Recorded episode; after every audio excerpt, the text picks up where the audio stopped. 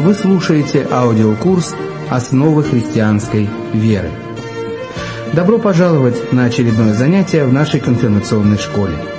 Все, что вам понадобится, это Библия, ручка, тетрадь и полчаса внимания.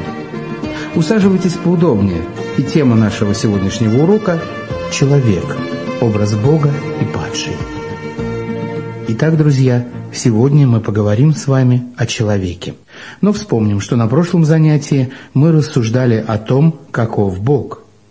Прочитайте ваше резюме нашей прошлой лекции. Итак, какие признаки Бога остались в вашей памяти? У вас есть время подумать.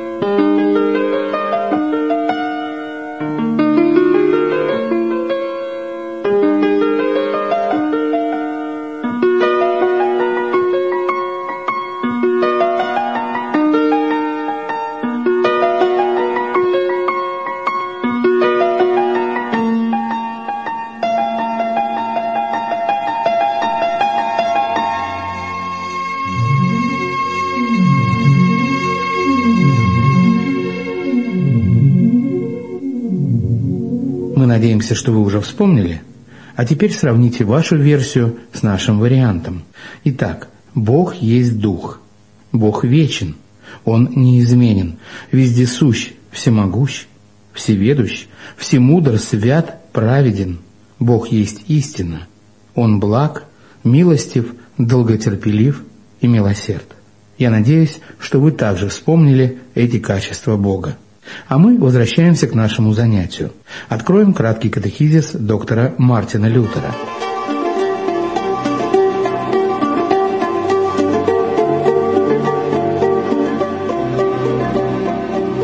Самые важные живые существа, сотворенные Богом, это ангелы и люди.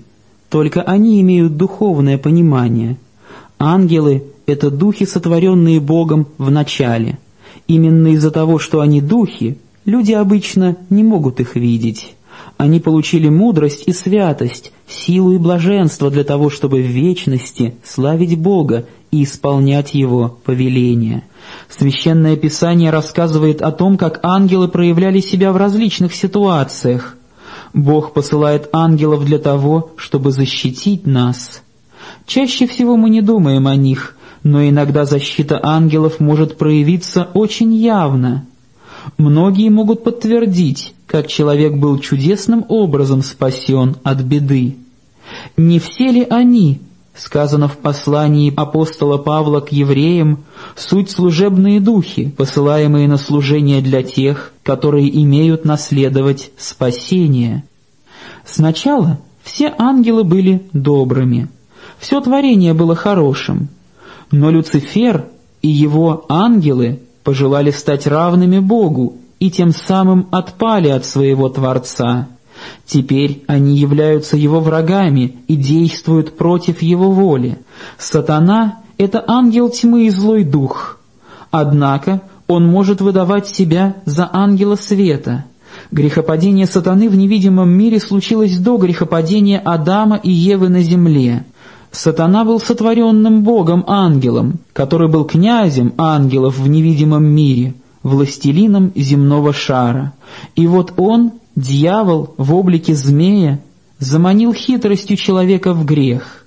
Искуситель может обманом вовлечь нас в свое восстание против Бога и в то же время обвинять нас перед Господом. Господь на время позволяет лукавому свирепствовать, но Он всегда ставит пределы для князя тьмы. Убийца души сильнее человека, но Бог сильнее всех. Исход духовной войны предрешен. Бог ангелов согрешивших не пощадил, но, связав узами адского мрака, предал блюсти на суд для наказания, так говорится во втором послании святого апостола Петра. Христос победил дьявола, когда устоял во всех искушениях, умер за наши грехи и сокрушил державу смерти своим воскресением.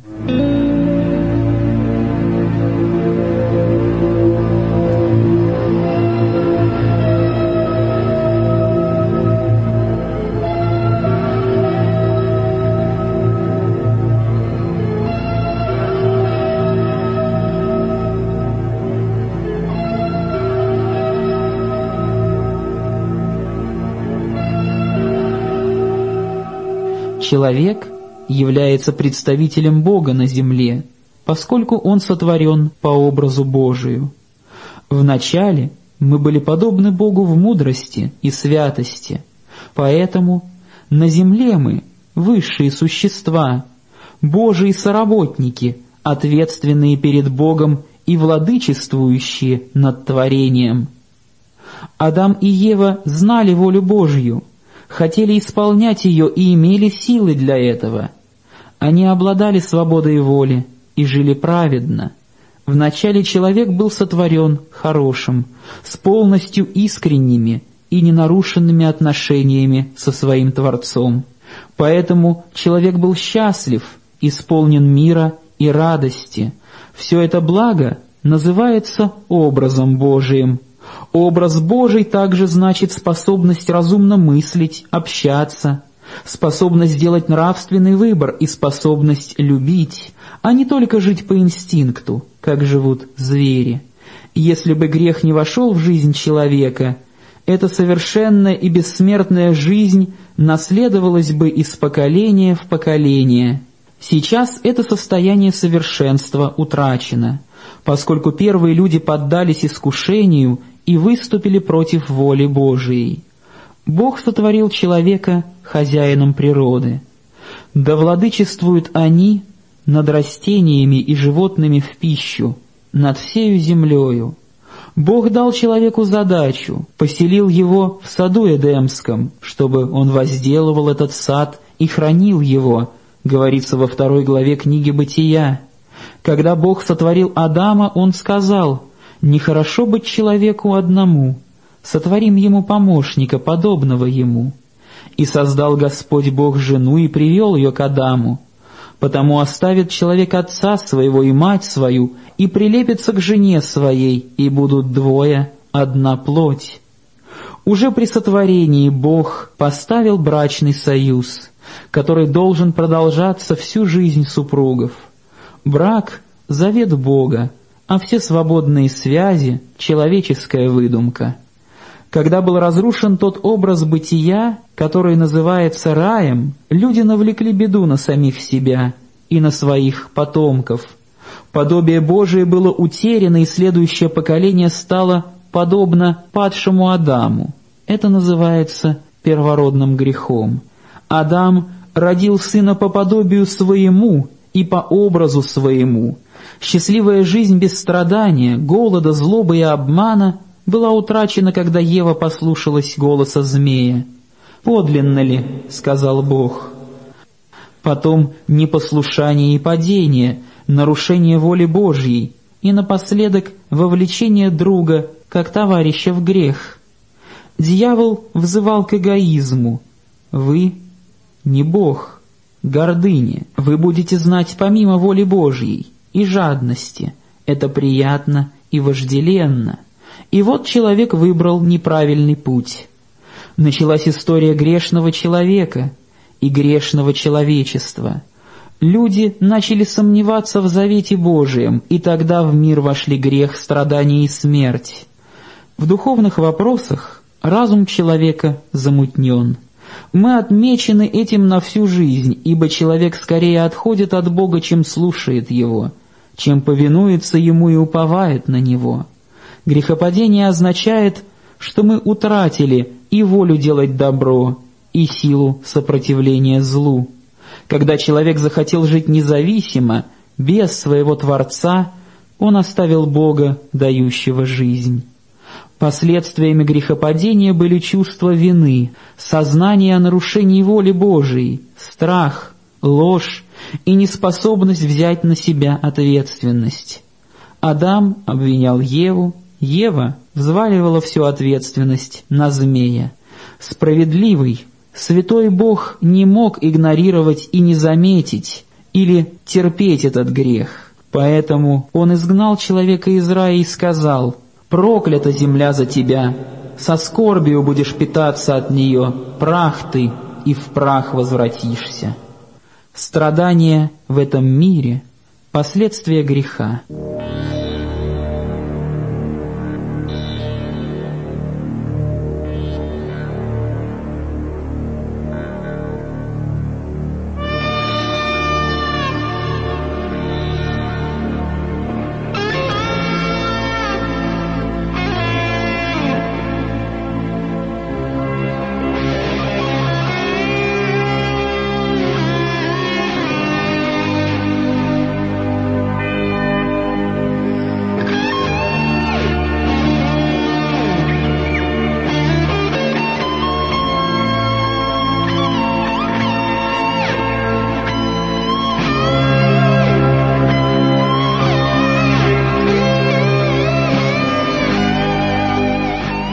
Итак, грех – это бунт против Бога и Его заповедей.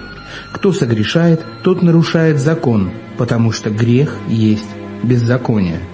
Так говорит евангелист Иоанн в своем первом послании. Грех – это также разрыв связи с Богом. Все, что отделяет меня от Бога и от ближнего, является грехом. Это цитата из Мартина Лютера. Грех – естественное состояние каждого человеческого существа, ибо все согрешили и все лишены славы Божьей, сказал апостол Павел. А мы вновь возвращаемся к нашему занятию.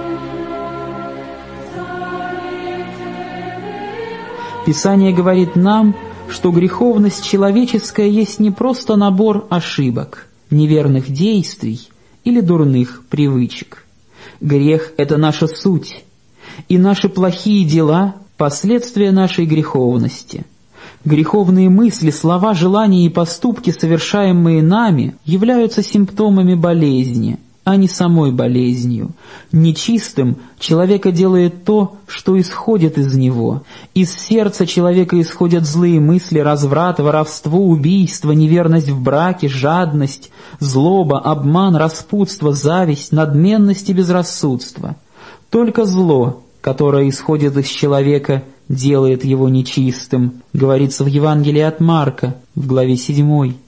Учение о том, что человек в принципе, по природе своей, добрый, и что лишь окружение, условия, плохой дом, друзья или общество делают его дурным, не соответствует истине, сокрытой в Библии.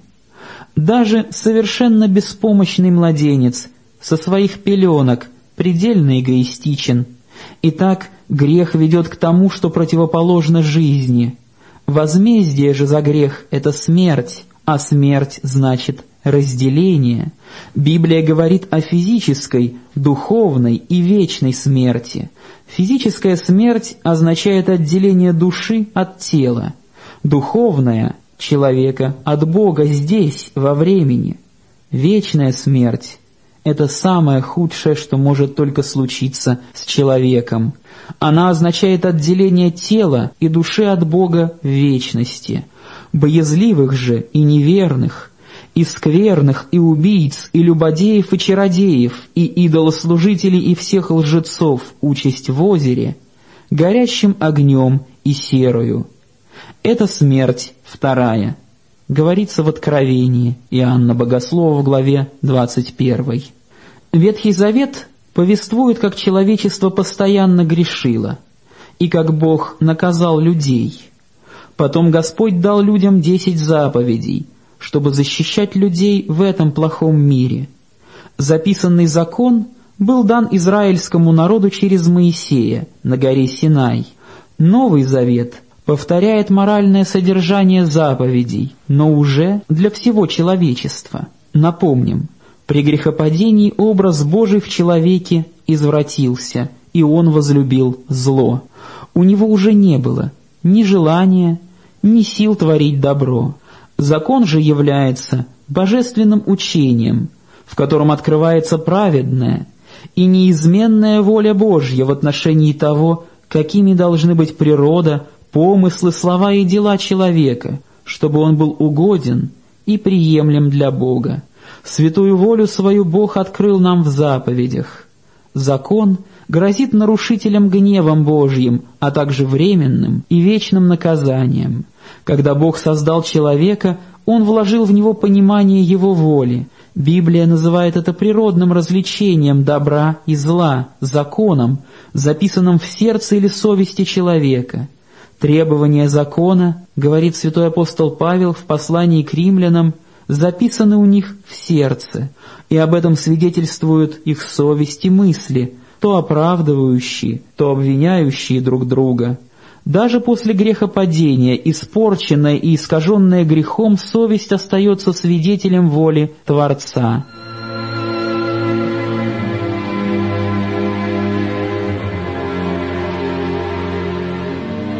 Итак, через нашу совесть к нам обращается голос Божий – Совесть контролирует наше настроение, побуждая нас делать правильный выбор. И вместе с тем она охраняет нас от неправильных действий. Совесть, однако, больше не является полностью надежным нравственным ориентиром. Дело в том, что она может находиться под влиянием человеческих правил и ограничений, запрещая то, что Бог и не запрещает вовсе. А с другой стороны, совесть может очерстветь по отношению к греху и не предупредит грешника о преступности, совершаемого им. Возвращаясь же к закону, можно сказать, что у него есть три назначения для человека. Первое – назначение узды. Закон помогает сохранить порядок в мире, сдерживая злонамеренные деяния людей. Второе – назначение зеркала перед Богом. Закон обвиняет нас и показывает нам наш грех, словно в зеркале. Третье – назначение путеводителя. Закон показывает христианам путь, по которому Богу угодно направить нашу жизнь. А теперь вновь слово преподавателю нашей конфирмационной школы.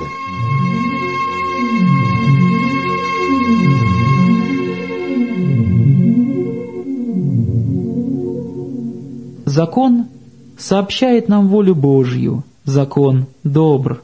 Проблема в человеке, который после грехопадения не был способен соблюдать закон и быть угодным Господу. Когда Слово Божие указывает человеку, что он отошел от Бога, человек испытывает муки совести, но исправить положение он сам не в состоянии. Бог пробуждает в нем стремление к спасению. «Несчастный я человек!» — восклицает он — кто избавит меня от всего тела смерти? Но отношения с Богом восстанавливаются через веру во Христа в этой жизни. Посему, говорит апостол Павел в своем послании к римлянам, как преступлением одного всем человеком осуждения, так правдою одного всем человеком оправдание к жизни. Ибо, как непослушанием одного человека сделались многие грешными, так и послушанием одного сделаются праведными многие. Через жизнь и смерть Христа человек обретает прощение, потому что Сын Божий воскрес, Его победа над смертью и дьяволом входит в жизнь верующего. В Иисусе Он обретает силу для борьбы со злом, Спаситель освобождает человека от принуждения грешить, ежедневно обращая его и облекая в нового человека, сотворенного по образу Божию. В нем мы имеем вечную жизнь, что среди прочего означает возвращение к существованию в бесконечной радости. Бог не отверг падшее человечество. Он избрал нас во Христе прежде создания мира. Когда произошло грехопадение, Бог поведал змею о том, что произойдет на Голговском кресте. Он будет поражать тебя в голову, а ты будешь жалить его в пету. Когда Господь избрал Авраама в патриархе, Он дал обетование «Благословятся в тебе все племена земные». И когда пришла полнота времени, Небесный Отец послал Сына Своего для того, чтобы спасти нас».